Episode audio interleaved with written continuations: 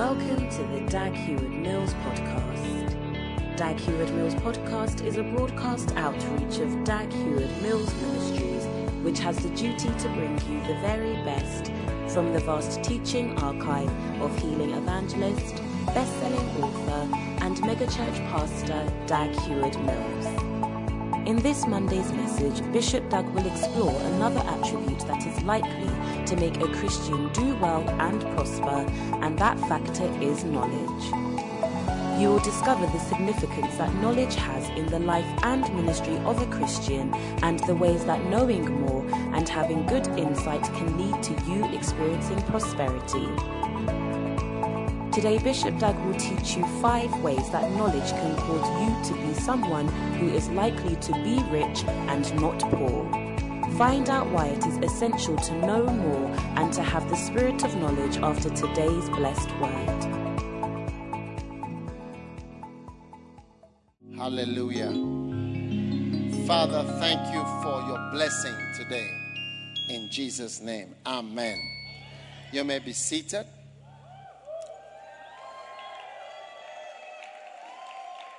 It is a blessing to be here. Today, our offering time this morning or afternoon is from the book of Esther, chapter number 5.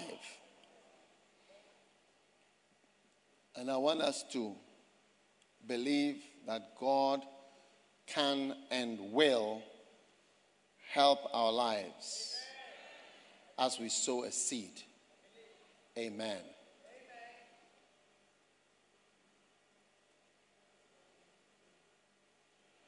Esther chapter 5. The year 2022 shall be a year of divine favors for you. Esther chapter 5 and verse number 1. Now it came to pass on the third day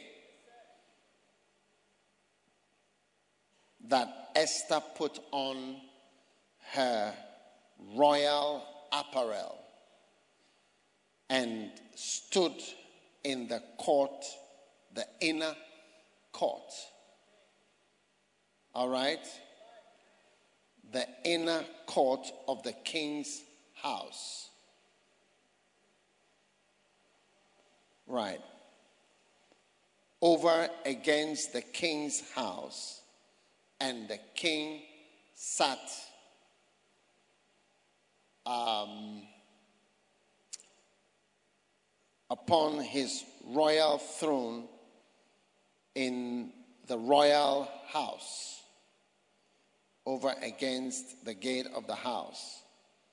And it was so when the king saw Esther, the queen. Whoever is doing this thing, make the font bigger. I cannot see on the screen. All right? Change, change what you are doing. It's not helpful. And it was so when the king saw Esther, the queen, standing in the court, that she obtained favor in his sight. And the king held out to Esther the golden scepter that was in his hand. So Esther drew near. Amen. And touched the top of the scepter. Amen. Now, um, Esther was the king's wife, and Esther was beautiful. All right, she's already been chosen. But the truth of life is that you need to keep being chosen. You need to keep being chosen. You know, most people gear their efforts towards being chosen once. Do you see? But the truth is that you need to keep being chosen over and over and over in life, the way life is. And that even if you've been chosen before for something, something good, for some kind of something important, you get it? Something that, you know, was important to you at a point, you will need to keep being chosen. because life is not about once when you were chosen once. Life is about being chosen and being appointed and being selected and being desired over and over and over again. I am saying that the king stretched out his scepter when the king saw her. All right? It was so that when the king saw the queen, that she obtained favor. Anytime you see the word favor, you can just ex- exchange it with the word chose. Just to help you. You get it? She obtained favor. So he chose her. Because there were so many options. See, when you are a king in this type of kingship, you've got a whole lot of options. You cannot bluff the way some of the Christian wives bluff. Yeah. But they feel they are the only ones. Nobody, you cannot be replaced. So they have a whole lot of attitudes, a whole lot of funny behavior. It's, it is the monogamy that have given rise to pride in Christian marriages and attitudes. Oh, yes. Oh, yes. But this one, Esther, even though she had won a beauty contest before, it's not guaranteed that she would be chosen for whatever, or he would like her. I like you last year, I don't need to like you this year. I like you last time, I don't need to like you this time. But what people don't realize is that in, in normal life, you see, if you have a shop where you sell plantain, you sell plantain chips, you sell sardines, you sell oil, you sell whatever, people choose your shop this year to buy provisions from you, to buy rice from you. They need to choose you again. If they don't choose you next time, even though they chose you last year to buy your rice, this COVID season, they didn't choose your shop. The point that I'm making is that favor is something you need again and again. Yes. And Esther really needed favor because um, the king's mind was not on her. The king's mind was not on her. He had his own issues, but she had her issues to do with what is his name, Mordecai and the Jews, which doesn't concern him. It didn't concern the king at all. You get what I'm saying? God, he's not a Jew, and I mean, hey, I don't have anything to do with Jews. If you have a problem, you got a problem. So, I mean, Esther needed to be to be liked again. Okay. So this coming year, I mean, our offerings from now and our prayers are directed towards the year that is just about to. Today's date is what? 19. So we've got like about 11 or 12 days more, and then the, the year is over. Two years of COVID. Yes. Two full years. Yes.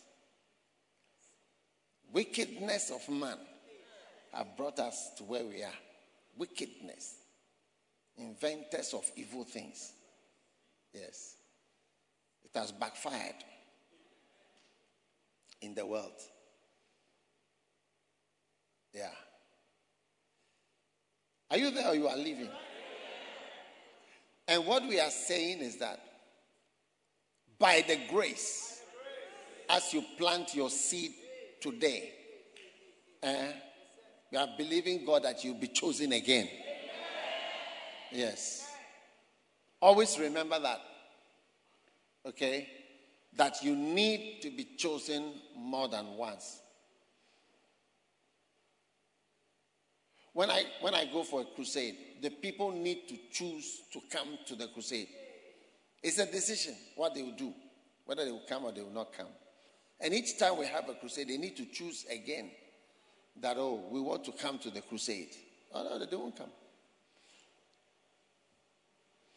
When you have a church service as a pastor and people chose last Sunday to come to church, they have to choose this Sunday that I will go to church. it's not automatic. so, we prophesy a divine order of favors for your life in the year 2020. And we believe God for your life that just as the king chose Esther the first time out of a thousand women, eh, even though that choosing happened some time ago, by the grace of God, you will have another order of favor and another chance to be chosen and another chance to be liked in the year 2022 in the name of Jesus Christ. The power of God will affect you, and your seed will lead to a divine order of favor and of being chosen again and again and again by the grace. In Jesus' name I pray. Amen. Take your special seed this morning and we are believing God. How many need a special look? Give me a special bucket. I feel a divine order of choosing. Wait, wait with your, your basket. I feel a special need to take a special offering. This is just, this is not the first offering, but I just feel, uh, take a piece of paper if you have, and let us write, in case you need, I don't know, maybe you don't really need something like that, but if you do, I want you to write on it. Don't write your name or anything, but write something about favor that you need, like Esther, for the second time or the third time or whichever, that by the grace you'll be chosen again. I don't know what again it means to you, but write it in, on a piece of paper. Just a small thing, whatever area of your life. And I'm going to pray with you, especially on this prayer topic that Lord, yes, send and grant a divine order of favor. Now, wait, we are going to do two things. Bring the bucket. Yes, bring the bucket.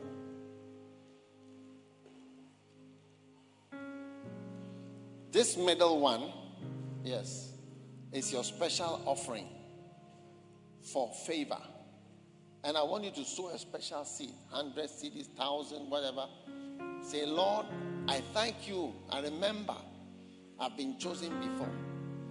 And let me tell you, if you are an artist of any sort and people liked your, like maybe like Michael Jackson, they like you you realize that maybe by now people are not really liking Michael Jackson, although it was a wonderful thing when he was. So it, that's what I'm trying to explain to you that you can be chosen very highly, but at a point, say that you are not chosen. Everybody needs these multiple favors. Yes, and Esther had it. So today, write it as a special request. This is not an offering. We are going to give the offering after. if you want to be part of this. But honestly, it doesn't involve everybody, just for those who need it. Let me pray over this special prayer offering for a divine order of favors. Father, thank you for everyone and all those watching online. Please, I know you are there. Sometimes I don't mention your name, but I know you are also watching. Take your special seat. Maybe you've been liked before, but you'll be liked again by the grace. Father, thank you for this divine order. All those watching online and those on television and those here, thank you for a divine order of favor. We give you thanks.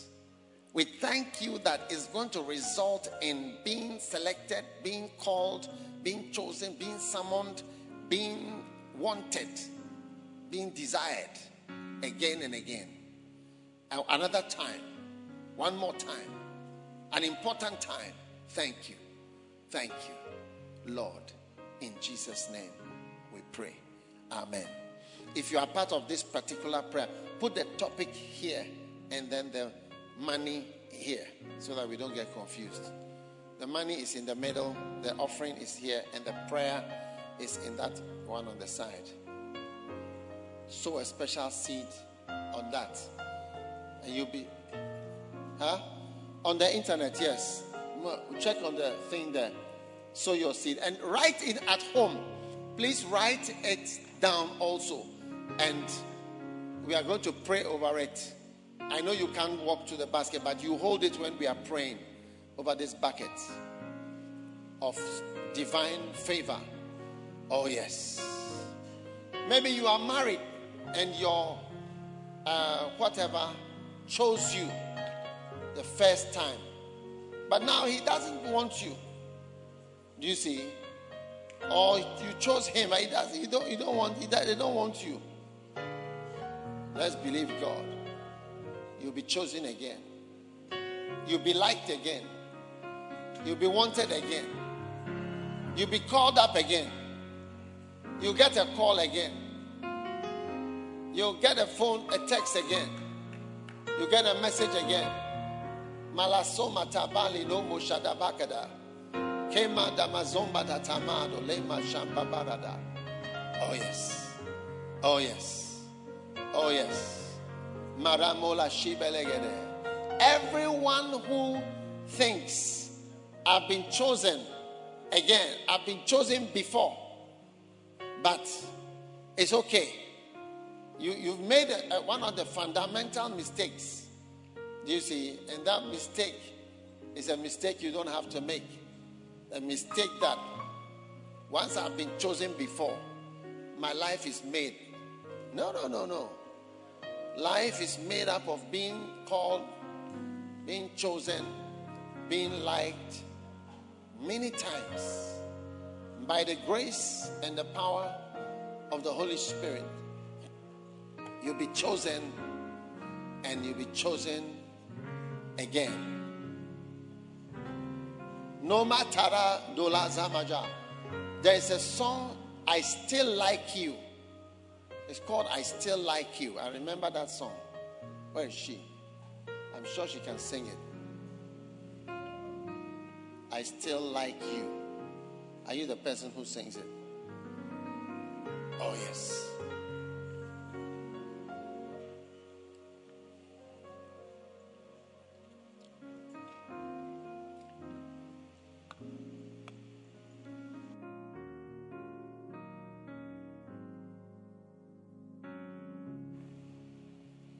Thank you. Thank you. Oh, yes.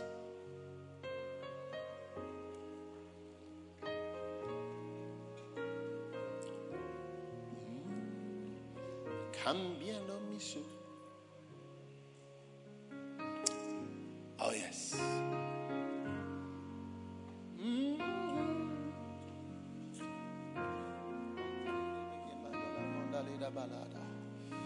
Father, bring the buckets, all of them up here. Put it up here. Everybody stand up and let's pray together. Bring it here. Here, put it here. Father, stretch your hand. I pray over these prayer requests. In the name of Jesus. We've been chosen before. All of us, Lord.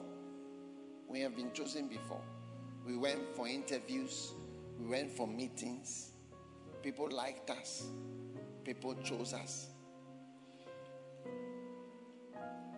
People desired us. Lord, our prayer today is that, like in the case of Esther, and for all those watching, like in the case of Esther,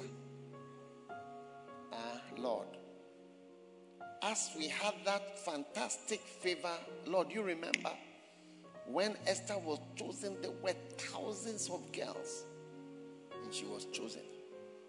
Hey, Lord, it was a great and a glorious day. How great and glorious it is when you call us, when you choose us, even when you send us. But Lord, the years go by, and we, we sort of are not really chosen anymore or liked.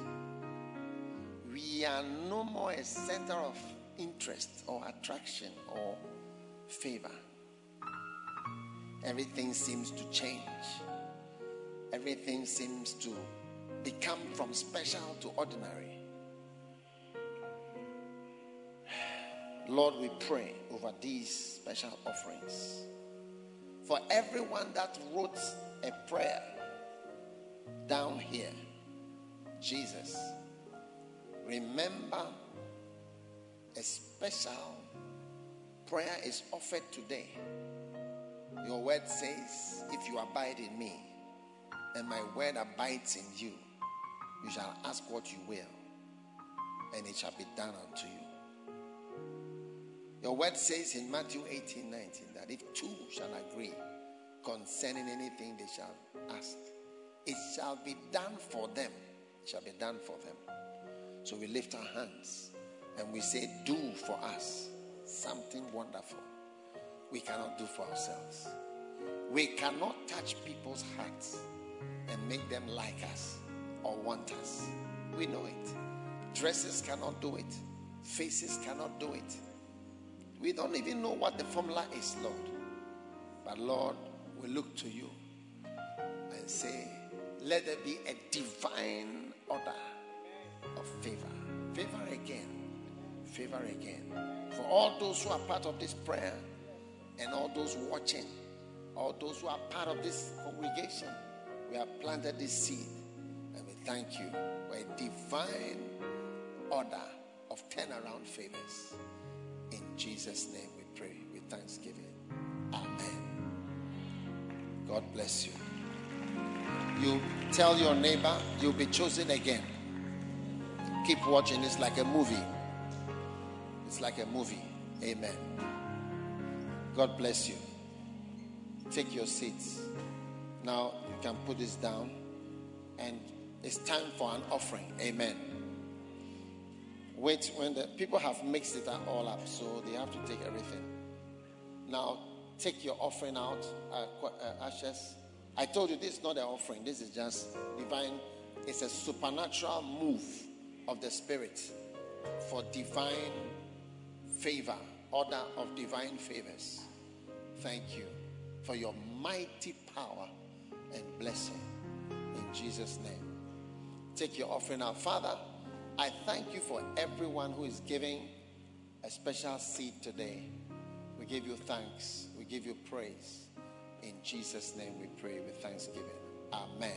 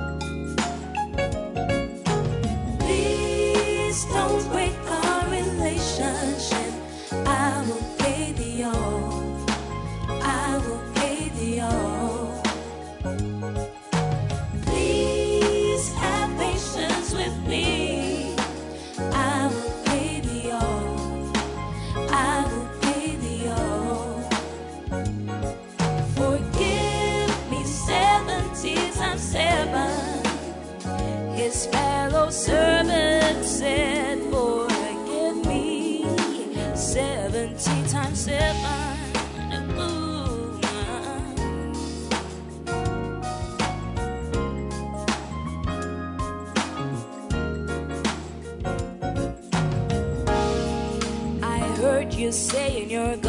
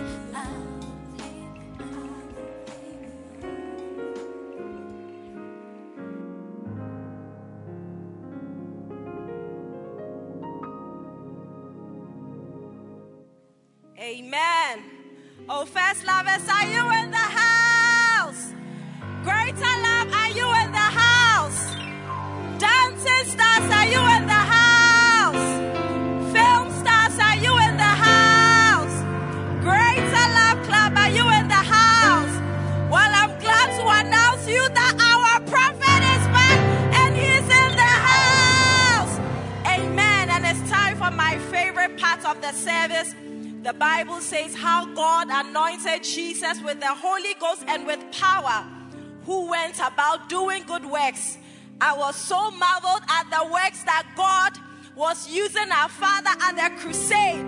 And I'm glad to announce to you that that same anointing is in the house. Oh, you didn't hear me. I said that same anointing is here today with us. And if you are excited when Jesus joy, rise up to your feet.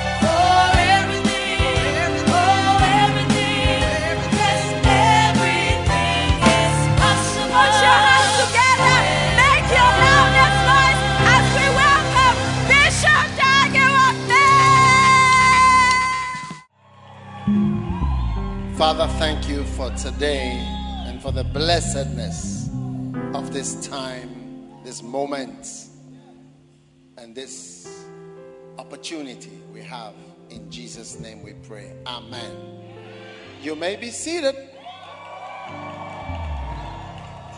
Now, just for your information, we we are making i don't think it's a change but i just want you to know that church starts at 11 and preaching at 1 so that's the formula that we are going to be with. So those who wait to come later are going to come after preaching. But most of us come later. So we're starting today. So just be aware of that. So you have two times to work with because in ghana we need two times to work. If you say 11, then you come at 12.30, 1, 2, 3, 4. People can come even five hours late. All right?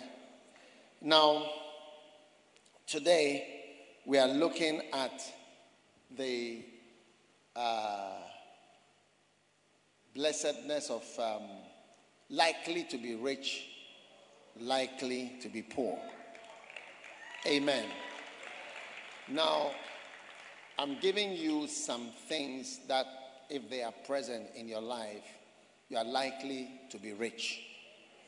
And productivity is very connected to these things.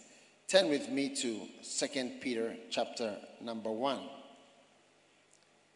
All right? 2 Peter chapter number 1. Beautiful. And all those of you watching online, hi there. I can see you.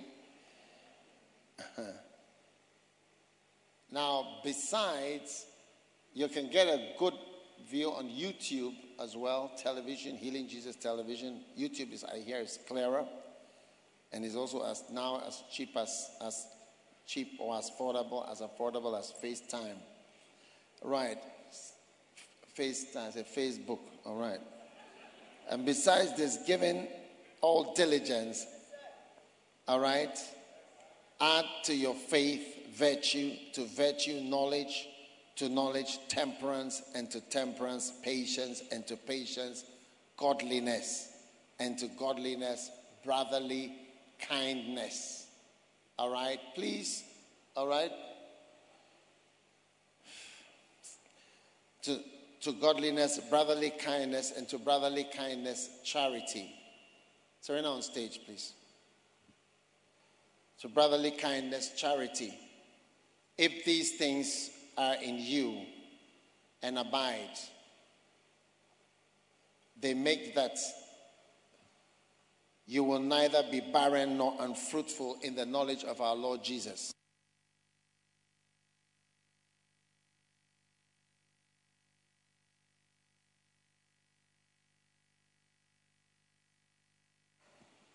All right. Now, if these things be in you and abound, they make you that you shall neither be barren nor unfruitful. All right? These are two bad words, isn't it? They are words that affect you negatively barren and unfruitful in the knowledge of our Lord Jesus Christ. So that means that even though you knew the Lord Jesus, you were not affected and you did not become fruitful and you did not break out of barrenness, which is a desertification of your life. Now, if you've ever been to a real desert, you will understand why there's no grass there. The ground is powder, the sand is like powder. I was once at the Sahara Desert. I tell you, I mean, you, you when you see the desert, you become afraid that it will, it will come nearer. Because nothing works there. So they try to plant trees and do things to prevent the thing from spreading because it spreads. It's, it's something, the, the, the, the ground is powder. It's, it's just not, it's not even like the sand on the sea or even like the sand sometimes we use for construction. This it's like powder, brown powder. I don't know what other word. And you see that nothing can grow here. Nothing works. No tree, nothing. It's, it's something. You know, and that is what we call a, a desert, a barren landscape, howling winds, no fruits, no water. You know, and God is saying that should your life be like this, after I have blessed you so much and I have loved you so much? No. When you come to know Jesus, all right, it is important that you become productive, fruitful. And if you are fruitful, all right, you are likely to be rich rather than likely to be poor. Now, the Bible says that if these things, which things? Certain traits, certain characteristics are in you. Are you watching the scripture? If these things are in you and abound, or there are a lot of those characteristics, do you see? If they abound, they make you that you will never be barren, that is like a desert or unfruitful in the Lord Jesus Christ. And if you look carefully, you see that it is the positive traits and characteristics that you have that really leads to your productivity and even lead to prosperity. In fact, where people have analyzed poverty and misery, you know, there have been studies on everything, and there have been studies on poverty and misery. And the studies like to why are these people poor? Why is this group poor? Why are they not flourishing? And the studies that have been done, not by me, but on the internet, you can check studies, causes of poverty, or studies on poverty. You will see it will come plenty. And the main thing that they found from their research is that people who are poor and live in poverty and misery have certain traits and characteristics.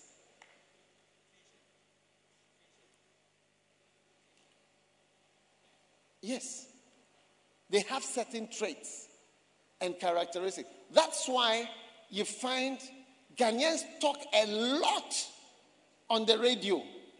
How many have noticed that? It's like Ghana is like a, a nation of commentators. And it's almost like we have about 10,000 presidents in Ghana. Everybody knows what to do. How many have noticed that? Everyone knows, I mean, the reason, the problem before, I mean, Charlie, what this should be done, this should be done. We, if if we could even just turn our pineapples into this, it would turn to this. If our cocoa, it could have become chocolate. If it's our oil, we could have used it for this. Our gas, we could have turned it into this. Our our salt, we could have used it to refine the oil. Our this, I mean, we are.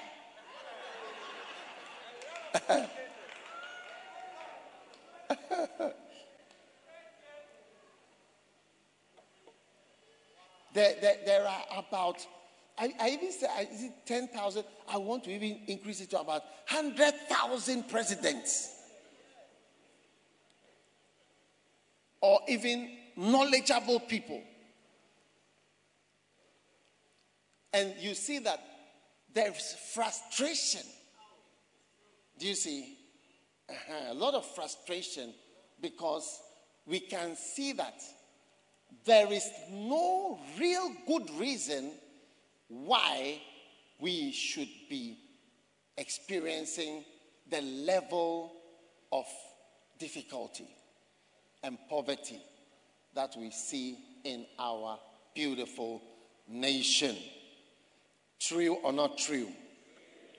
So, I am just using this scripture because Peter wrote that if these traits are in you, you'll never be, you can just simplify it and say you'll never be poor, or you'll never be low, you'll never be unfruitful, you'll never be barren, you'll never be a desert. How many deserts are there here today? How many fruitful people are there? Only six. Oh, wow. Now, we have gone through some of the traits. It says, um, number one, diligence, faith, virtue, and then now knowledge. So, knowledge is another trait. Do you see? That if you have knowledge, do you get it? Do you get it? Hello? Hello? Yeah if you have knowledge, you are not, you are, it says, if this is in you, you, you, you, are, you never lack. Yeah. If what is in you, knowledge. Wow.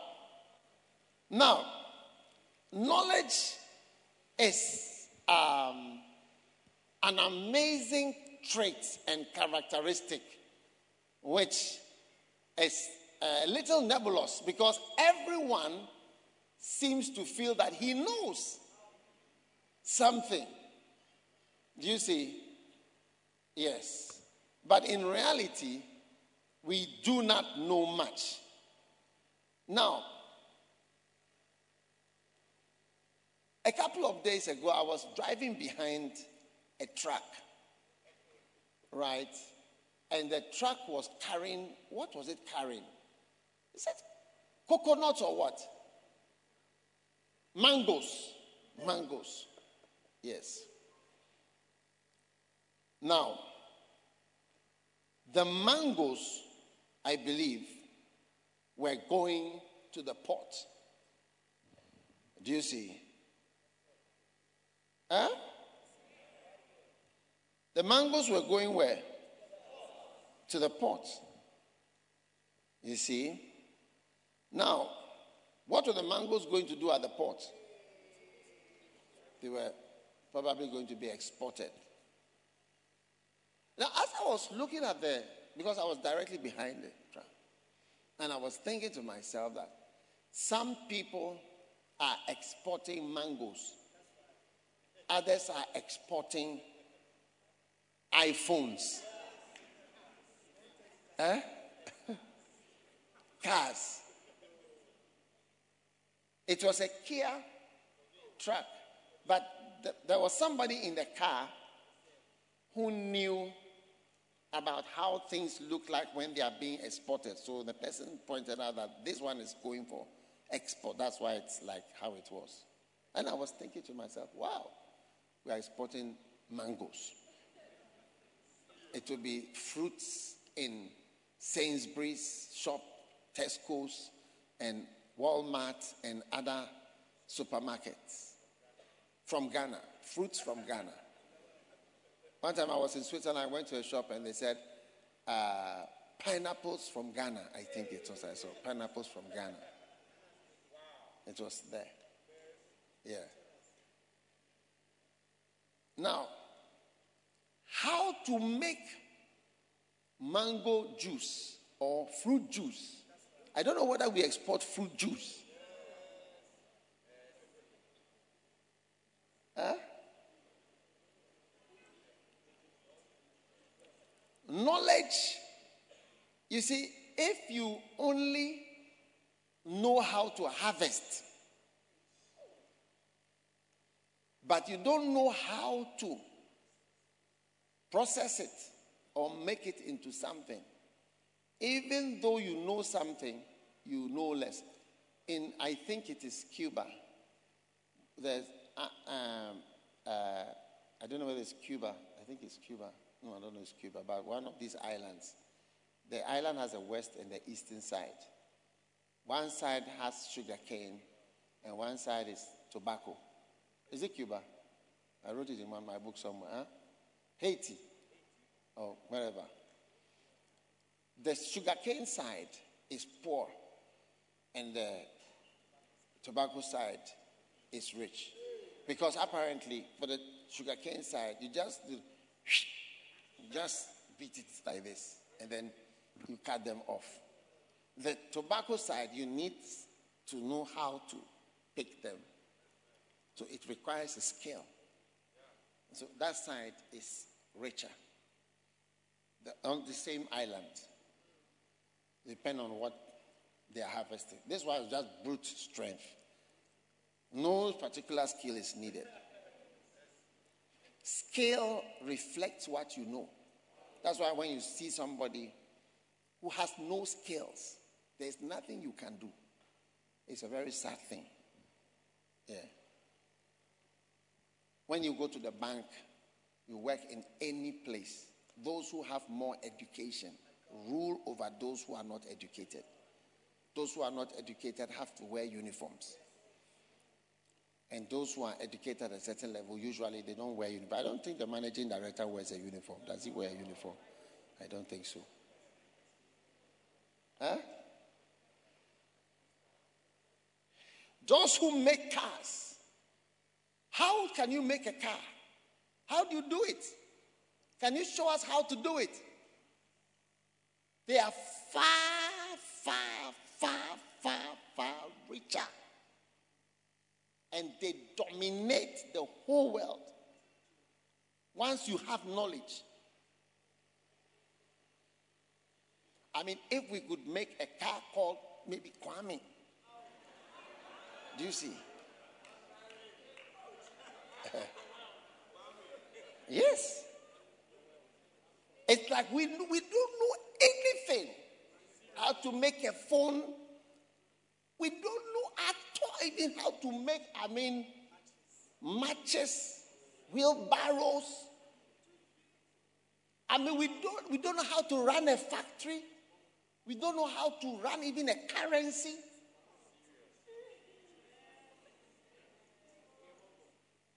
Huh? We, we don't know how to drill our own oil.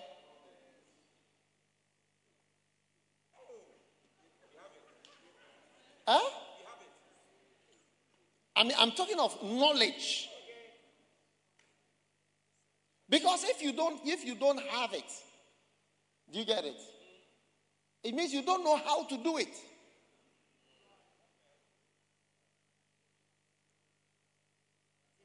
We don't know, I mean, do we have a glass factory? I'm looking at the pulpit. Do we have a factory that makes glass? Maybe there is, I don't know. They can cut it, we can cut it, but we cannot make it.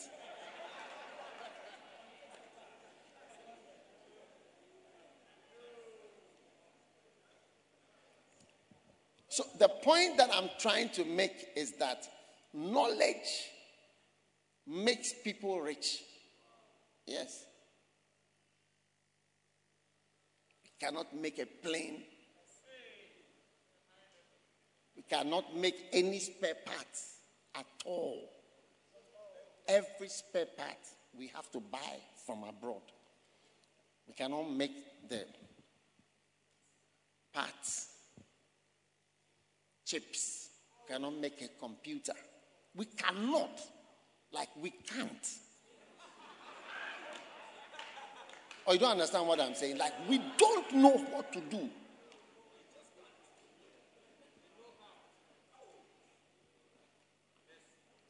Lack of knowledge causes you to be dominated by people who have the knowledge.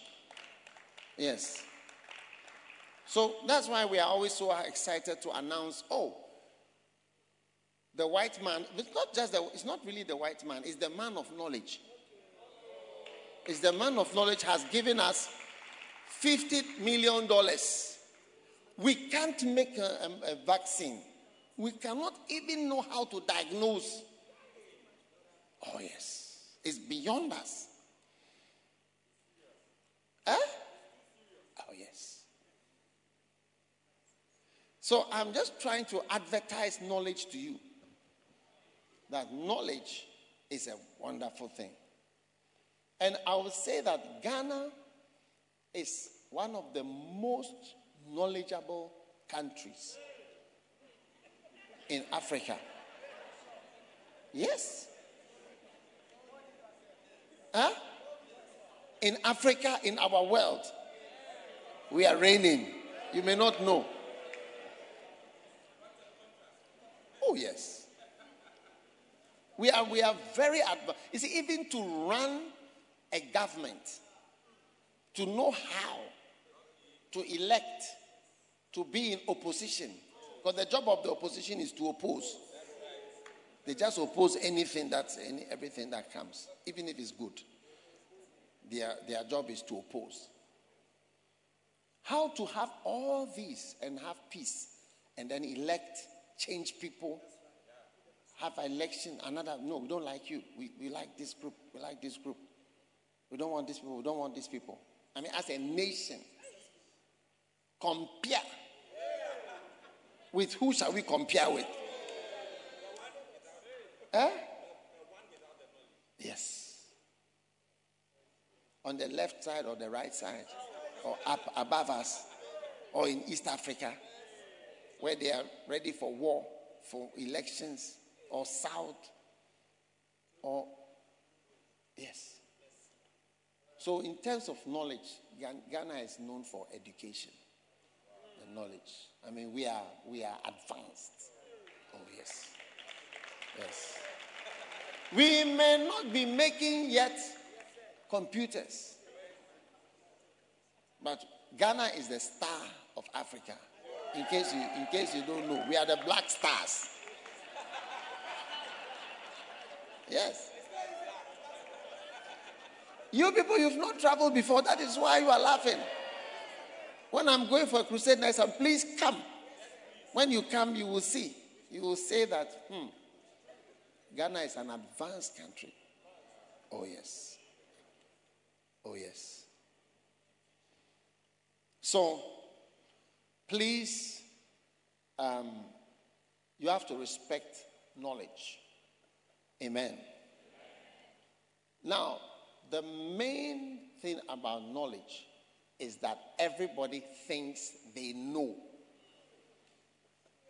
what there is to know.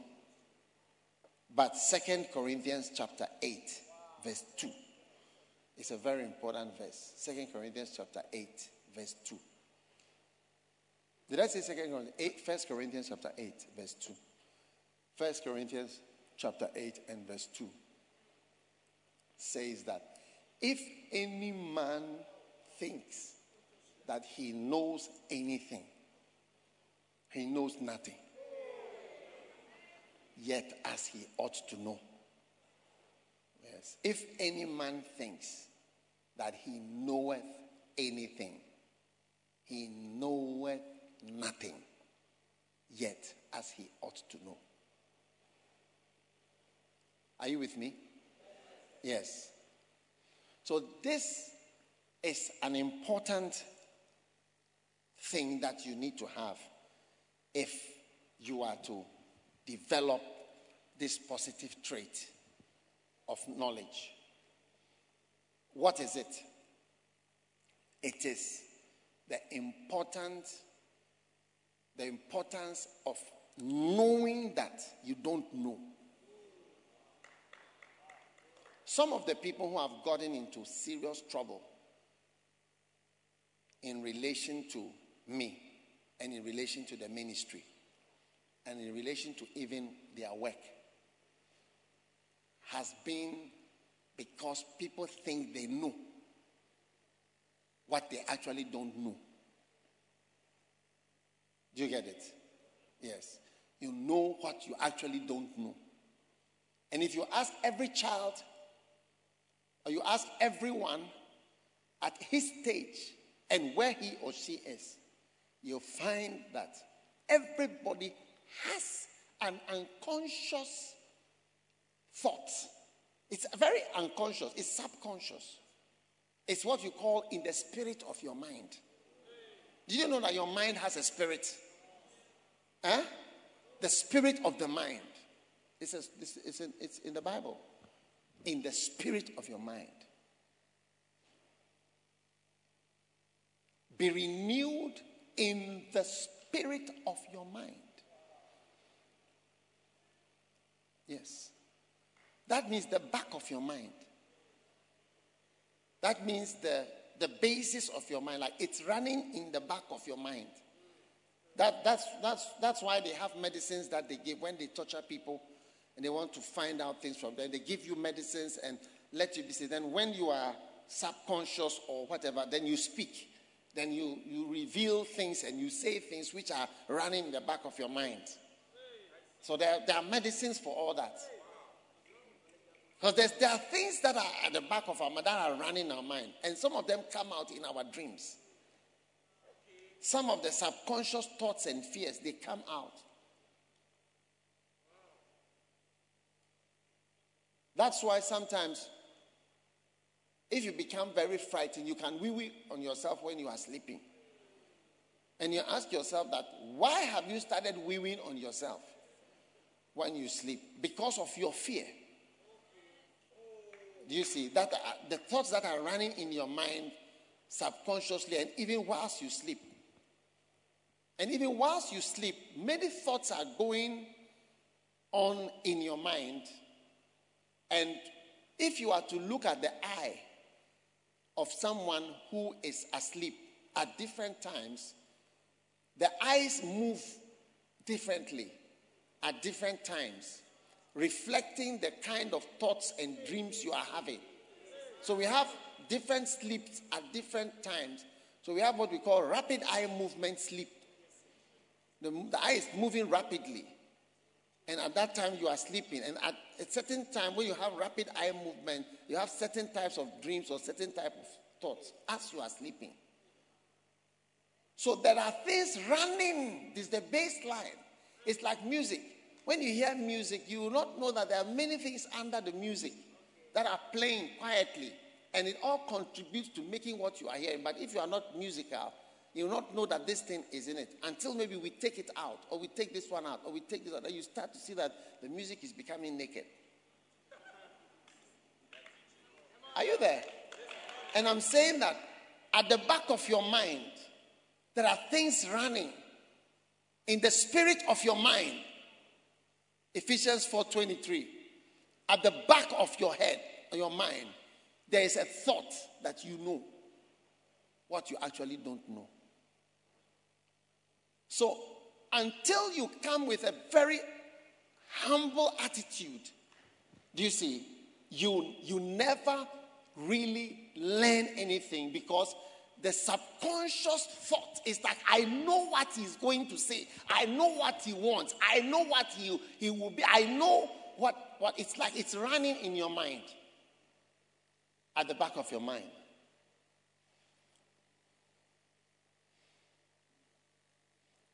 Many of the embassies in Ghana, they know that many of us Ghanaians come to the embassies to deceive. Do you see? With, there's always a mind about bosses, the boss or the white man that is a fool, that we can fool him. That's, that's, the, that's the mind. We can fool him. We can say this. We can say that he will not know. When you say your birthday, write this. Say this. You, you say this. I'm from this, and I'll say that. So there's that mind that I can. But it's, it's running at the back of the mind. Sometimes there's no reason even to tell a lie. But it's like you, you, you, you it runs at the back of my don't, you don't have, when, when he asks you a question, immediately say, say something else. Well, the answer is the, answer will not be harmful. But there's it's running. It's their thought patterns and subconscious feelings and ways of thinking about things. And those things really, really affect us. And one of the greatest thoughts in our heads is that we know things that we don't actually know and causes us to fall flat on our faces. It's like people watch our ministry.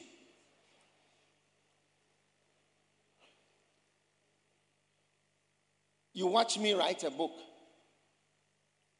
and you think I know what it is to write a book. Do you get what I'm saying? But you wouldn't even know what it, what is, it, it, it involves.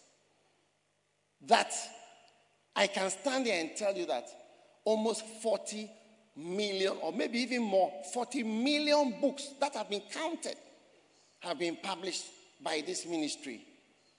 You may be sitting there and thinking, you know me, and you know I know him. It's like this, this, this, and that. And I know what, and I know this. It's, but they are subconscious thoughts. Those are, those are the dangerous aspects of you. This is that trait, is that trait, do you see, that will cause you to be poor and to fall flat on your face. A lot of people have tried to write books too, or to have churches. So, oh, if you drive it, if you have start a church, you also drive a Mercedes Benz. There are thoughts that are in people's head. Oh, the church, whatever. Oh, that he what knows this, this, whatever, this, this, that, he's this and that, he's, I know him, he's this, this, that. Oh, these are unconscious thoughts. But that is the reason, it is not the thought that is conscious in your mind that is destroying you. It is the subconscious thoughts that are going on in your head because you don't even, you don't know me. And you don't, actually don't know anything about the ministry. You don't know how it even works. Oh, yes. Because our crusades are like the Bonnke crusades. Our churches are several denominations. It's not one, one church, it's not one denomination. When we say denomination, it's a series of networks of churches. Is that what you think it is? It's not just a word. Denomination is not, it's not the same as the, the word church. You don't know. You don't know. Uh-huh. It's what is destroying you. It's what is destroying you. Oh, I know him. When he, he will do this and you do this and you do that. Oh, yes. Knowledge, truly knowing things, do you see, is a very positive trait. Being ignorant and also not knowing that you don't know is, is actually a wonderful danger. Yes, it's a wonderful danger. Are you there or you are leaving? So, it is important, I mean, before I make you to even desire to know, you must try hard to um, fight the subconscious trains and rivers that are going through you about things that you feel that you know, which in reality you do not know. Yes. Yes. In reality, you don't know. Even to be in the ministry for 20 years is different from being in the ministry for three years or for five years. And being in the ministry for 30 years is different from being in the ministry for 10 years. They are different experiences. Even though you think you know, you don't know. Now, most of us don't know our parents. Like you have, you, you don't know, you don't know him.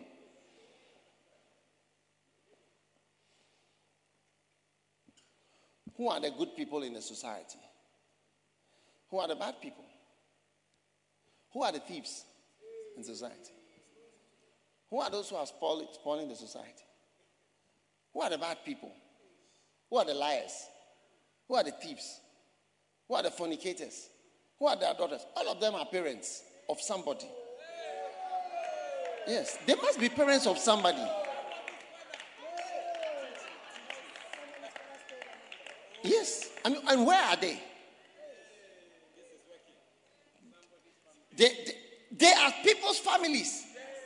And whose families? None of those families are in this church. Hmm. I am telling you that you don't know your parents. You don't know your mother. You don't know your father. Oh, yes. You have no idea. Yes. You are clueless.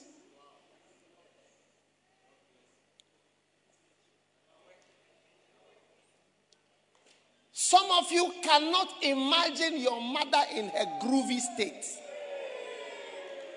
Yes. It's not all children who grow up and see their mothers as their mothers were. Oh, yes. Oh, yes. And many parents don't reveal themselves to their children.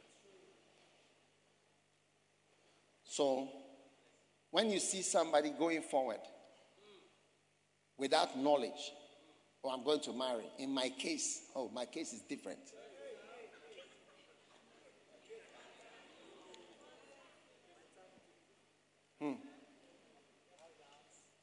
Are you listening to me? Yeah, it's Christmas time, so please listen carefully.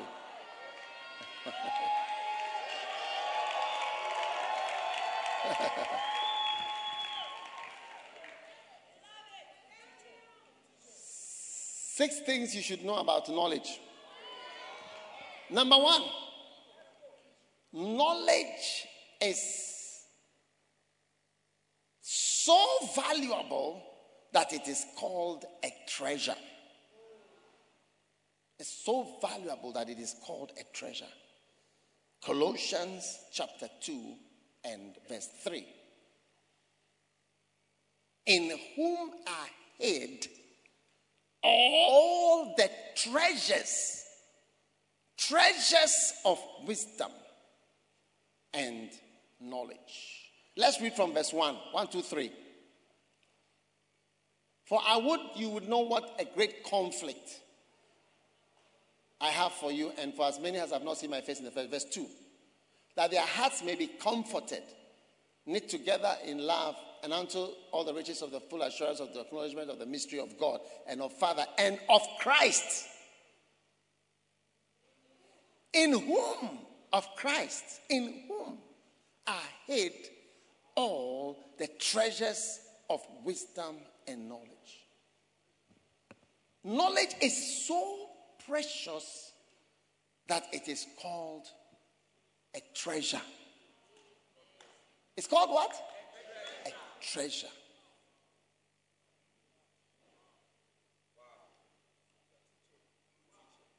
So, from today, uh, pray for the spirit of knowledge. You know, in Isaiah 11, verse 2, we, we pray always for the spirit of wisdom, spirit of counsel, spirit of understanding.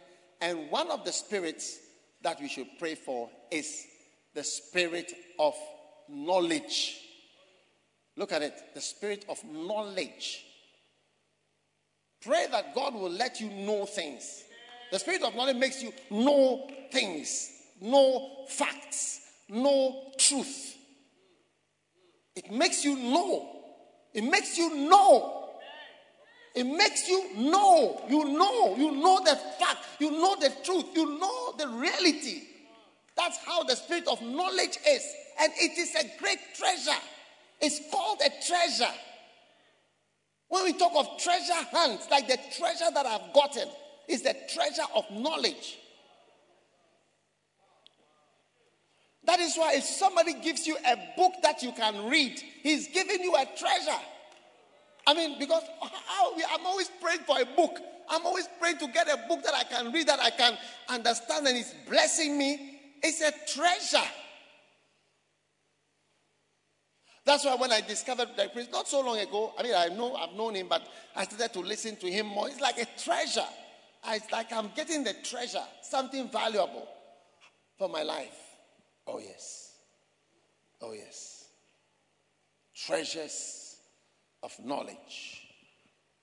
Treasures of knowledge. So, what, what, what, what, what Ghana would benefit from is not really maybe the money. Because you see, how much money can we borrow? And I mean, how long, how, how, how much can you even get if the people are to even be ready to give it? Which they are not. But even if they are ready to give, how much can you collect? At a point, it may not work. A treasure of the knowledge Yes.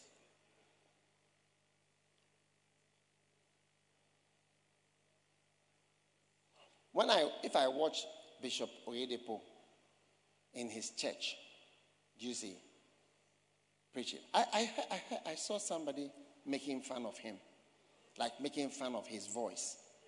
Oh yes, yes. When I, when I, but when I look at him, and I see a man standing there. Do you see? And he's got a hundred thousand people have come to church to listen to him. What occurs to me is that this man knows something that I don't know. I mean, I mean, we are all pastors. Uh, immediately, you have what we call equalize. Oh, but that's Nigeria. I know Nigeria is a very populous nation. You know, uh, Lagos alone is the whole of Ghana together, and this. Most churches in Lagos are small. Most churches in Lagos are small, small, small, small, small churches. Maybe you don't know. The man knows something I do not know. The reason why ex presidents are respected is because eh, to be a president, like to win an election, look, even if it is a strategy,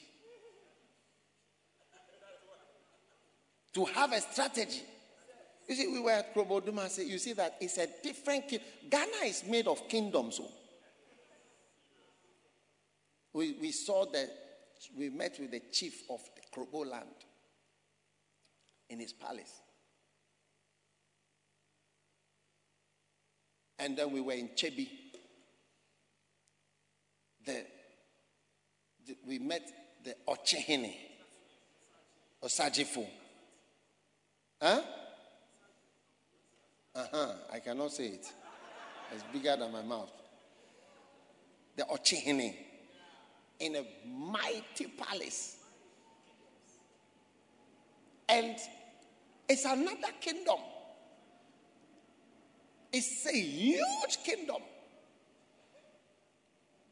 And when you just come down the mountain and you come to these people, they are speaking another language, and to them, nobody is their king.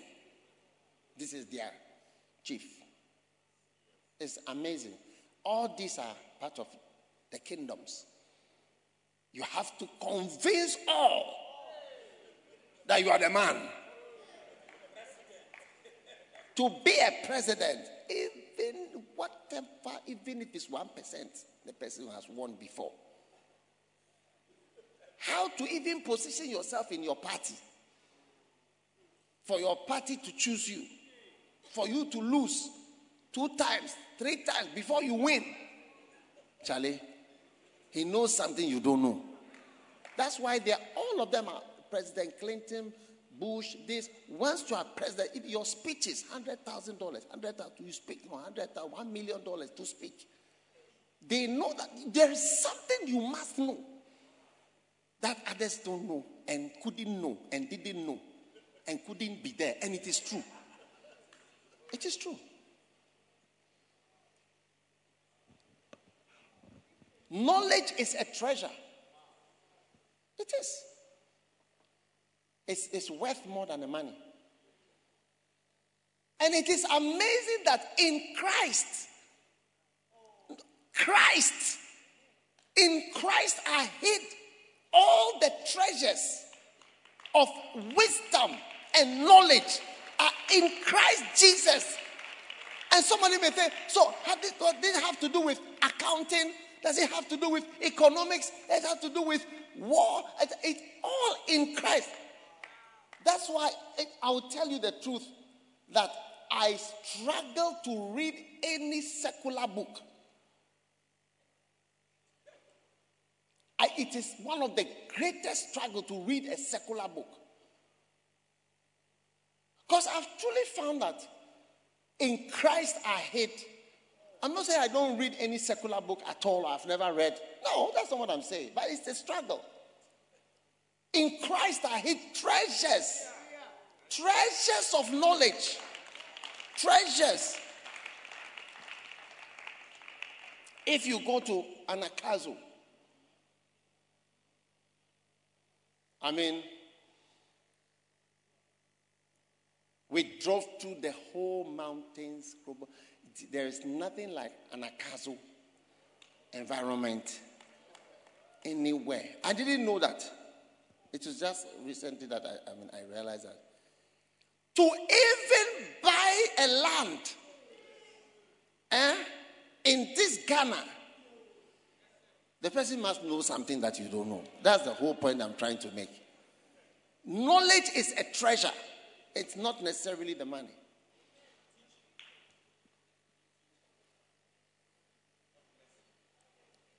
You see somebody married, still married after some years. Eh? The person knows something. I promise you that you don't know. No matter how you theorize about it from afar. Would you come and start? Come and start. You come and start yours. That is what I'm saying that many of us young people, one of the greatest young people you can ever find is a young person who genuinely believes that the older person knows something and the older person should tell you something. That's a very great young person. So tell me, tell me. I'm sure when you tell me something, it will be helpful. I, I don't know. I'm, you tell me, tell me what to do. Tell me what, what it is. That's a very, the intelligence has gone up. Why? Because the subconscious thought that I know has somehow been deleted. The person is thinking, tell me, tell me, I'll know. As against those whom you spare, and you see them strong, arrogant, with an attitude. When you give them a, mm, it's not like that. In my case, this and that and that.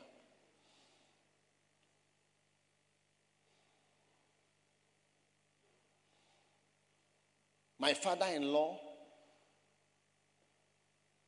my father in law, he used to employ white men with Motorola's and control trucks.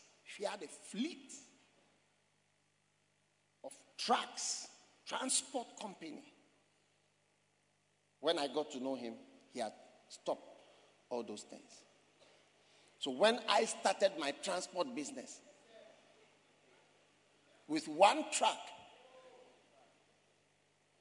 and I was going abroad, and he told me, Pack your truck as you are going abroad.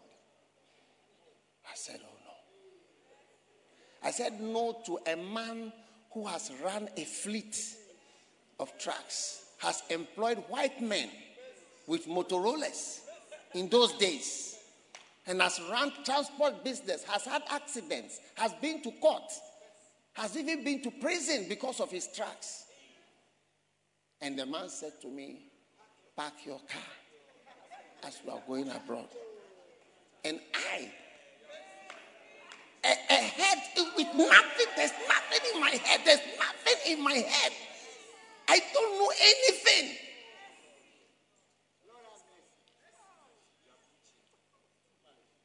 I say, Oh, why? By the time I go and I come, I would have made so much money.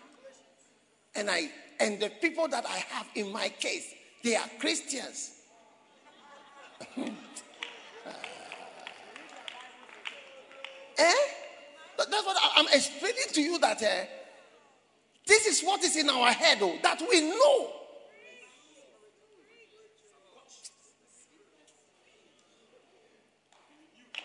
So I traveled and the advice that he gave, which was just short, like a sentence, I put it aside. Oh, yes. And I put my two guys in charge, the Christians. Yes. when I came back, when I went and I came back, out of whatever for me, they didn't tell me what was going on. Oh, yes. It was the beginning of the greatest crisis. Oh, yes. Yes. When I went, the gear, you see, the gearbox, the tipping motor, the tipping, the truck wouldn't tip. You see, a tipper truck goes like this, and the thing for the motor that does that wouldn't work. The gearbox wouldn't work. You know, by the time the crisis was over, I changed an automatic truck into a manual. When I came back, we changed an automatic truck. We changed it to a gearbox with gears and a clutch. We invented a clutch. when a person who has run a fleet told me that pack your truck and go and come, we changed a mo- Do you understand? Automatic when you put it, it just goes. No, we made a clutch that is with a new pedal at Odawna. We made with a, a, a clutch with gears. Change first, second, third, fourth, fifth. Eh? We invented and created it. Was a man of knowledge and wisdom and experience just gave a word. I said, Oh, I, I sat with the, the- I can see my head like a balloon with air. And I said, No. Oh, yes. One day I was driving behind a car and I saw they had written on it, Pray for transport owners. Oh, yes, I understood it. Treasures of knowledge. I visited a pastor and I saw his building. I said, But you can never finish this one. You can never finish it. You cannot. You can never finish this project in your life. I know because I've started many projects. And by the grace, I've finished a lot of projects. When I saw, I said, Oh, you can never finish this. You can't. Because I can know. Knowledge is a treasure. And your church members will insult you for stealing. You haven't stolen too. I said, You can't finish. So, it's, it's, it's, it's a wonderful thing. I pray for you that you will not despise knowledge and that you will always be praying, Lord, please help me. Foolishness wants to take over. Yes, foolishness wants to govern my life. Foolishness.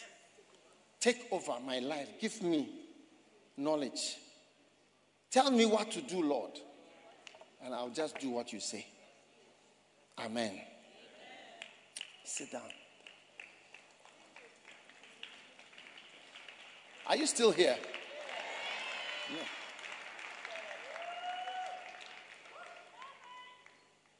Number two, knowledge is a trait that causes you to live a humble life. Knowledge actually makes you humble. Yeah. James chapter 3 and verse 13. James chapter 3. Who is a wise man? Hmm? Who is what? A wise man and endued with knowledge. Who? Who is? Who has knowledge? Hmm? Let him show. Let him show this treasure. Let if you if, if you say you are wise, eh, this is how it's going to be demonstrated. Let him show out of a good conversation. No, but this is an old word. Good behavior, lifestyle. His works with meekness of wisdom. Please change the version. Change it to something else quickly. Yes. By deeds done in the humility that comes from wisdom. In the what? The humility that comes from wisdom. So actually, wisdom and knowledge produces a strange breed of humility in you. Yes, when you actually know, you actually become softer and more careful to hear, more careful to listen, more careful to not dismiss, not careful to dismiss things you don't know why they are being said. You dismiss things to your own peril. You are dismissive to your own destruction. But when you are endued with wisdom, you actually start to exude some humility. Yes, works that are done. Let him show. He said, Who is a man of knowledge, wisdom, and understanding? Huh? Look at the King James. Who is a wise man who is endued with knowledge? Is there any first lover who is endued with knowledge like this one really knows? It will be the first person to say, Please tell me what to do. Yes. He's the one, he's actually the one who knows. He's the one who knows. Yeah.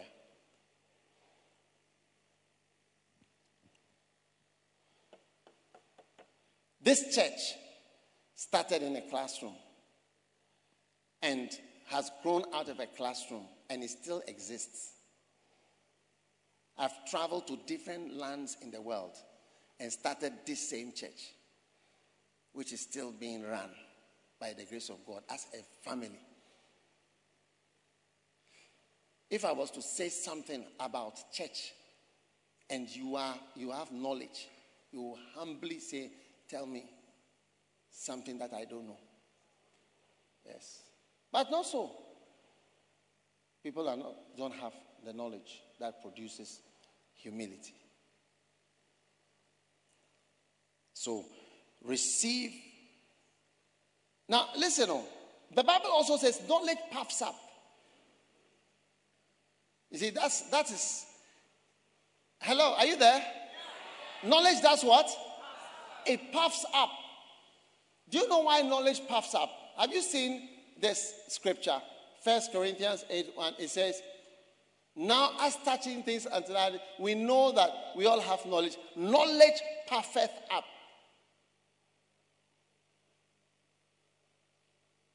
Yes. But charity edifieth.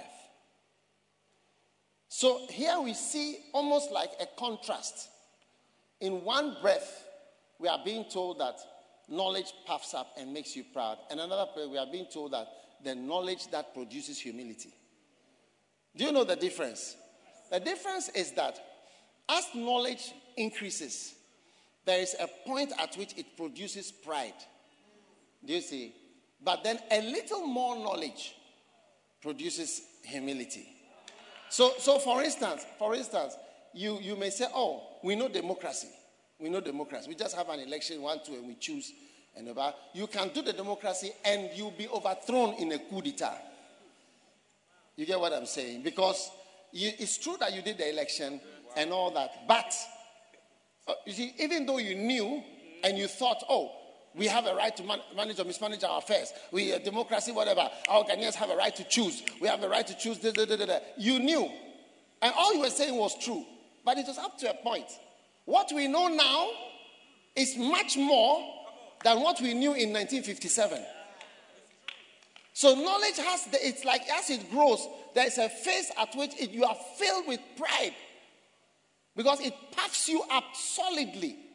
You are like a balloon because your knowledge is maybe about 60% or 70%. But as you go further, you know that you have made yourself a president or you have been elected as a president. How to stay in the presidency? It's also another thing that you also realize that it's, it's not just to have an election. Oh, yes. It's not just to have an election.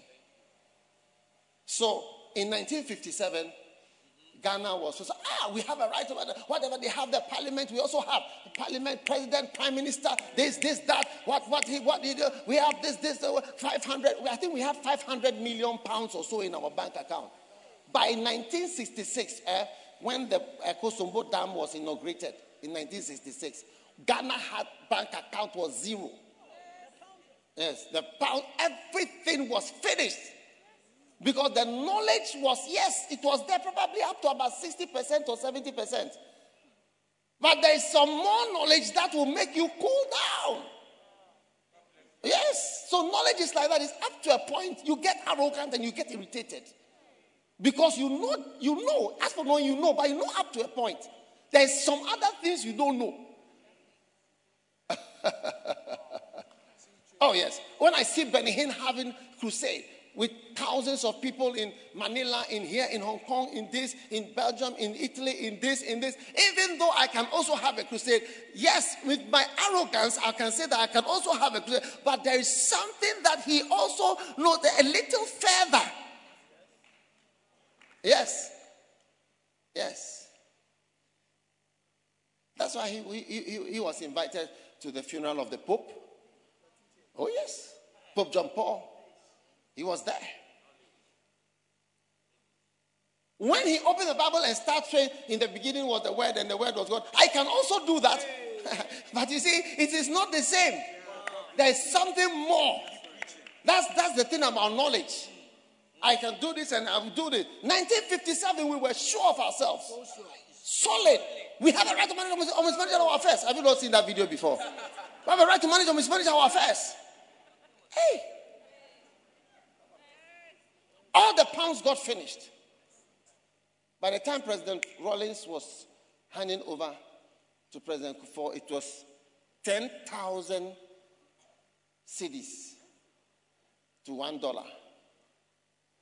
10,000. Now it's one to six. But we started at eh? 60,000. What do you mean?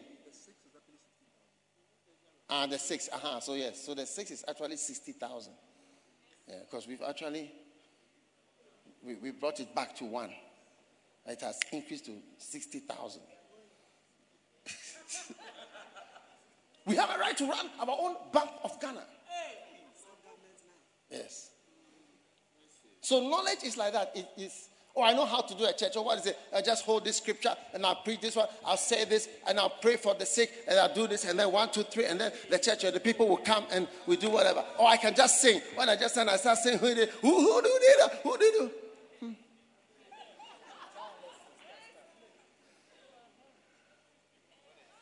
So knowledge, you can see James 3:13. The scripture says that let him show.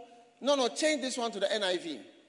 Change this one to the NIV. It says, by this done in the humility that comes from wisdom. The humility that comes from wisdom. When your wisdom has reached a certain level, you are very cool.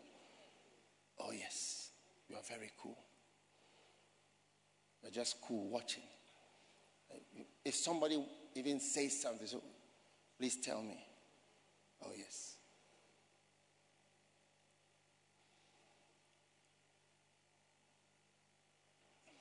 Oh, what are the keys to a happy marriage? Number one, send love notes. Number two, go for love walks. Number three, you are the marriage counselor. Take pictures. Number four, go for dinners. Number five, spend money on your. Spend some money. Spend some money. These are the keys. So you, you look at somebody who's having a difficulty in his marriage and you say, but why?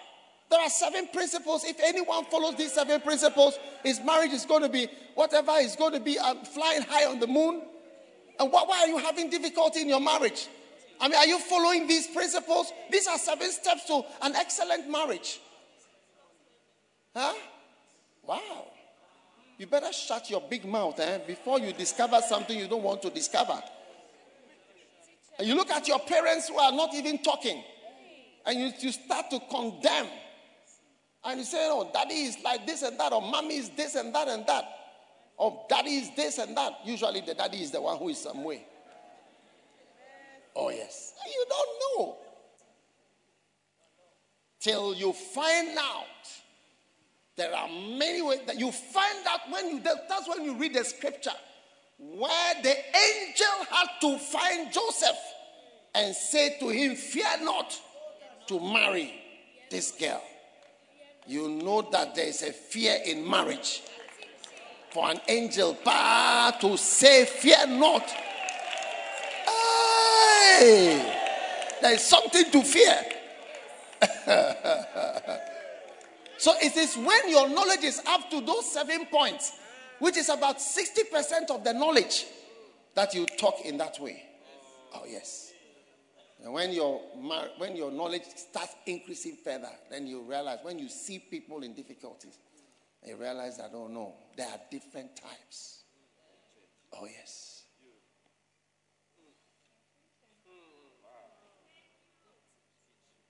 One brother, he traveled, and when he came back to his, his home, the reception that he had. When you even hear the testimony of the reception that he had, you say to yourself, Wow, woozy. Wow, what? Woozy. the reception, the welcome that he had. That is somebody who has received counseling. And then you, when you, so you will say to yourself, ah, you see now, when people receive counseling, they behave like this, they behave like this, they behave like this. Everything is beautiful. Till you meet another person who also tells you this person had all this counseling. And when the person came, the reception that they had is like uh, somebody who is boxing and he goes to the, his corner when the bell goes playing and he goes to his corner and he sits down and then they pour hot water on him and he jumps like that. and you know that there are different things. Oh, yes. And there are different opinions. One day, a brother wanted to divorce his wife. I told him, No one will believe you when you divorce. Don't waste your time. No one will believe you. They will not believe you. Oh, yes. That's also something you, you, also find out. People not believe. One pastor said, I've not heard this type of story before. I said, Yes, there are stories. I told don't waste your time. They will not believe you. You can even show them a video, they will not believe it. When they see the video, they say, No. Oh, yes. Oh, yes. So it is when your knowledge is up to, let's everybody say 60, 70%. percent That's about independence time. Mm-hmm. It's around independence. The knowledge goes a bit more, then you know that we have coup makers. Yes, we have coup makers who are coming. That people are having meetings. And people are deciding, no, Charlie, we not go sit down. Oh, yeah. Are you still around? I'm surprised I'm still preaching at this time.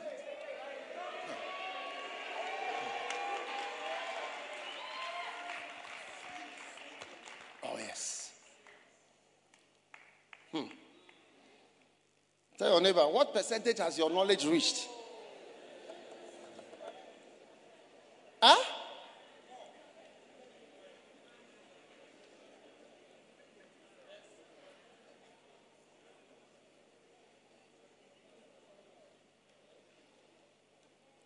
Everybody lift your hands and say, Lord, let me know more. Teach me more things. I, I am ignorant. I'm ignorant. Thank you, Lord. Do you understand why we pray for the spirit of knowledge? Number three, knowledge is a personal trait. All right? That just you to be filled with grace and peace. Second Peter chapter 1 and verse 2. Second Peter chapter 1, verse 2. It says, Grace and peace be multiplied unto you through what? Through what? Through the knowledge of what? Of God and of Jesus our Lord. Wow. Wow. Through the knowledge of God and of our Lord Jesus Christ. Now, grace and peace increase. You start growing in peace and in grace the more things you know about God. Many people don't know much about God. So when we sit here, the devil wants you to be on your phone whilst I'm preaching or to be doing something else whilst you are preaching because you don't know much about God. And the more you know about God and the more you know God, the more you have peace. Even when you stand before a grave, you have peace. Now, that's not always the case. Increasing, Bible says, increasing knowledge increases grief.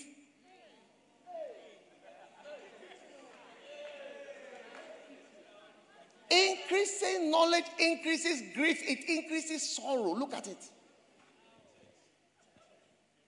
In much wisdom is much grief. And he that increases knowledge increases sorrow. Why is that? You see a family, the father is dead, or the mother is dead, and the children will be outside playing. Playing games, playing football, playing basketball, because they don't know what it means. Three years old, five years old, they don't know what it means.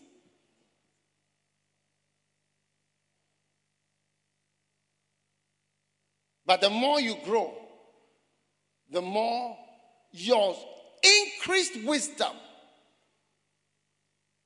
makes you sad. That is why you see people at weddings, especially these starchy weddings, starchy, stiff weddings. You see them sitting there like statues, looking almost scornfully at the proceedings. And they look at when you be saying the bows and the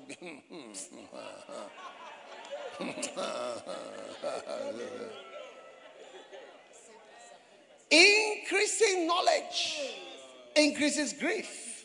Oh yes. That's why we sign. When we sign it, we make it like we are doing something like celebrating something. We are going to sign that there will be a song and we'll be dancing.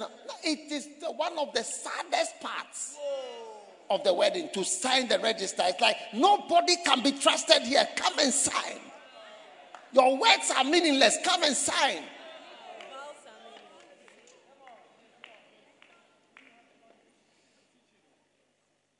Increasing knowledge increases grief. But, so that's not really the knowledge I'm talking about. And in fact, as you grow, you become and sad. You know, do you know that I've actually met, I have some pastors who used to be sanguines and have turned into melancholics. Now, I cannot lie to you. I mean, I know them. There are people I know. I can mention, they come to my mind now. They were originally sanguines. I'm telling you, they were, they, they are sanguines. That is their personality and their temper. They are original sanguines.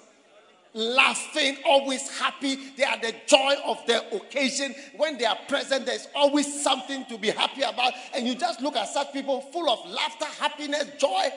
Today, you see them quiet, more. I mean, they just be quiet like this and say, Hey, what is wrong with you? What is the problem? There's no problem at all. His temperament has changed. Knowledge has increased the grief and the sorrow in his life.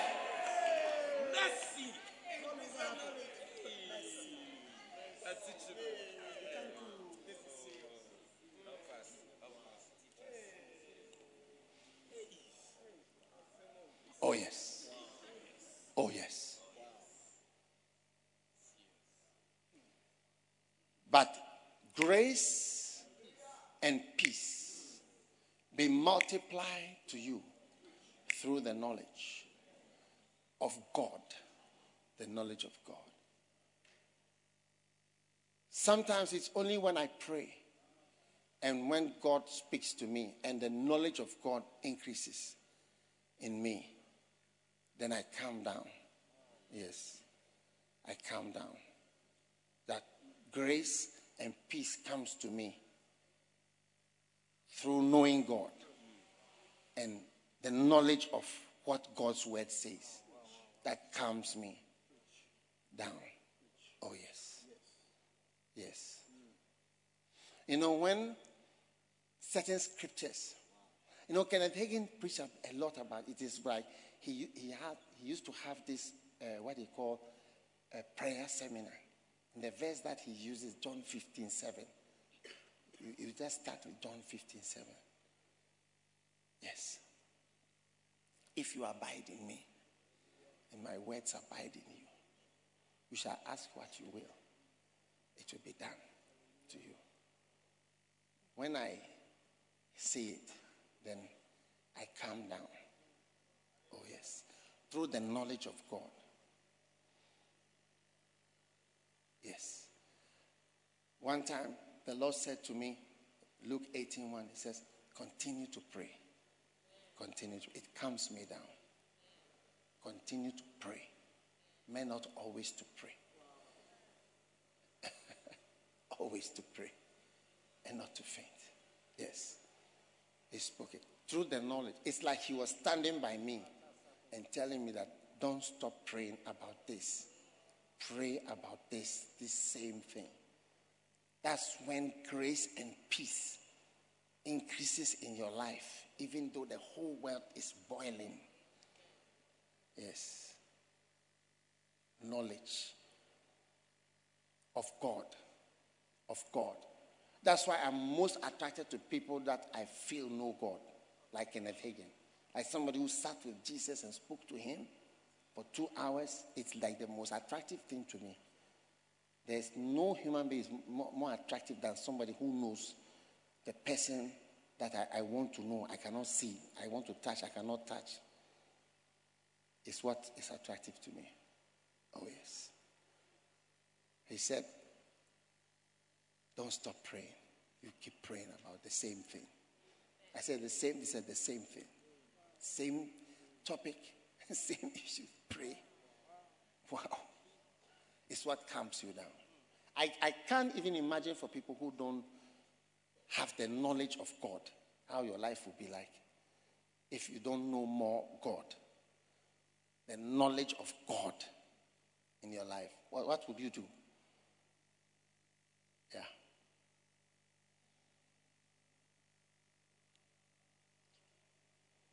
You know, I've seen a number of people from beginning to end till they got into the grave and after they were even in the grave. You see, there's nothing in this world. It will even increase your stress till you have the knowledge of God. And then grace and peace starts to come to your life. Are you listening? Oh, yes. Oh, yes. How many want more, more of the knowledge, the spirit of knowledge and revelation? Wow. We are ending. Knowledge makes you acquire everything you need. Oh, yes. Second Peter chapter 1 and verse 3. According as his divine power has given unto us all things that pertain to life and godliness through the knowledge of him Everything you need will come through the knowledge of Him. Believe it. The more you know God, the more you are getting to know everything that you need, through which you are going to receive life and peace. Amen. And number five, the last one knowledge is a personal trait that causes you to escape the corruption in this world. Amen.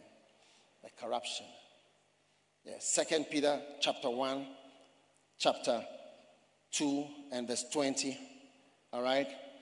For if after they escape the pollutions of the world through the knowledge of the Lord and Savior Jesus Christ, and they are entangled again therein and overcome, the latter end is worse with them than the beginning. And look at it, they escaped the pollutions of the world. The pollutions the pollutions. Look at a nice person like you. Satan wants to pollute you and spoil you. But you escape those pollutions through knowing God. Yes. Look at a nice person like you. Pollutions in this world. Go to Legon and see the pollutions. Polluted to the nonsense degree. But you escape it I said, You escape it through the knowledge of Jesus Christ and the knowledge of God. Stand to your feet.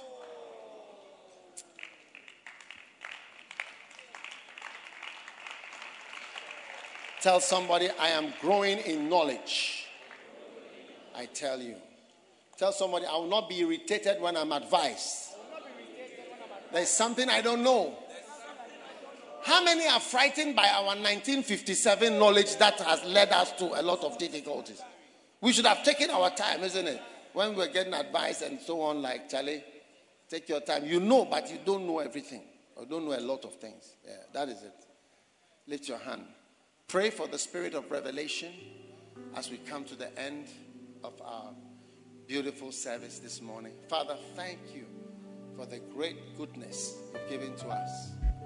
We thank you and we bless your holy name. We thank you and we bless your holy name. We give you thanks and we give you praise for all that you've done for us. Oh, yes.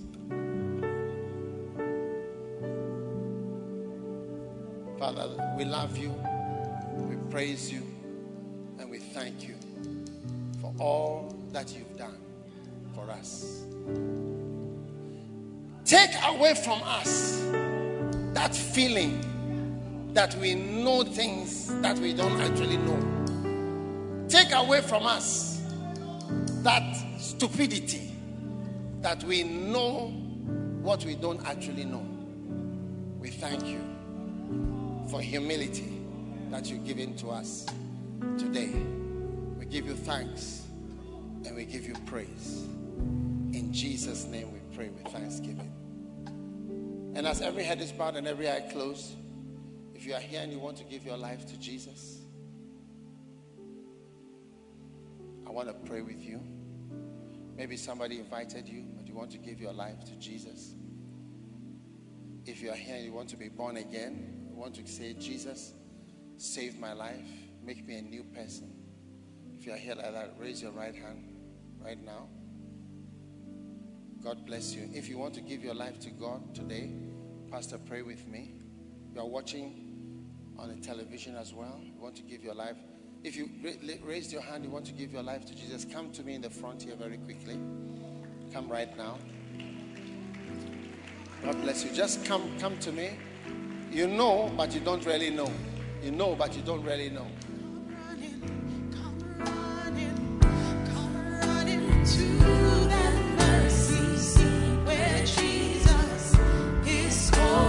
Come all the way to the front.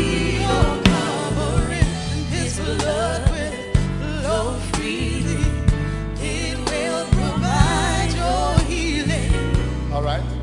Let's pray. Say this prayer with me. Say, Lord Jesus. Close your eyes and lift your hand. Say, Lord Jesus, please forgive me for my sins. I give my heart to you, Lord Jesus. Please write my name in the book of life. Thank you for saving me today. In Jesus' name I pray. Amen.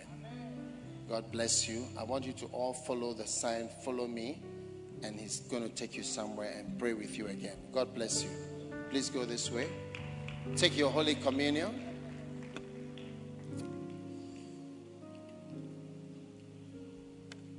Everyone watching, praying, lift up your Holy Communion. Whatever is called Omicron, Delta, COVID, Corona, whatever spirit of fear, spirit of death, spirit of torment is broken today. Father, we thank you for the body of Jesus that was broken for us. We receive healing and health. We receive salvation and your blessing through the body of Jesus Christ. Receive your health, your healing, and your blessing. The body of Jesus Christ.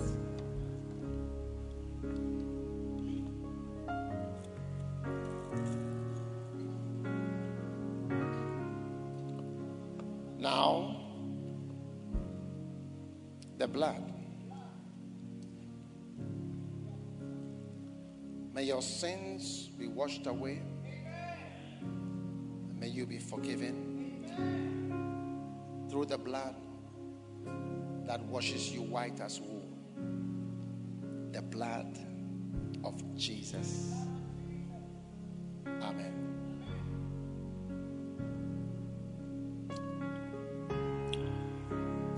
Now lift your hands for your blessing. May the Lord increase you and bless you. May the Lord touch your life. Set you free. May this be the beginning of another season of favor. And even as you were chosen before, may you be chosen again. Receive grace, receive favor.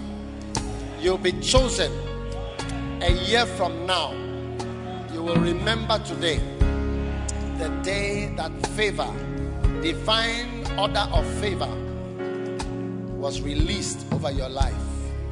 Father, we give you thanks and we give you praise. In Jesus' name, Amen. God bless you. You may be seated. God bless you for listening to this message. Visit www.daghewardmills.org today for more audio and video messages, information on upcoming events, and so much more. Make sure you subscribe to this podcast to receive new messages every single day. And remember, God has not given you the spirit of fear, but of power and of love and of a sound mind.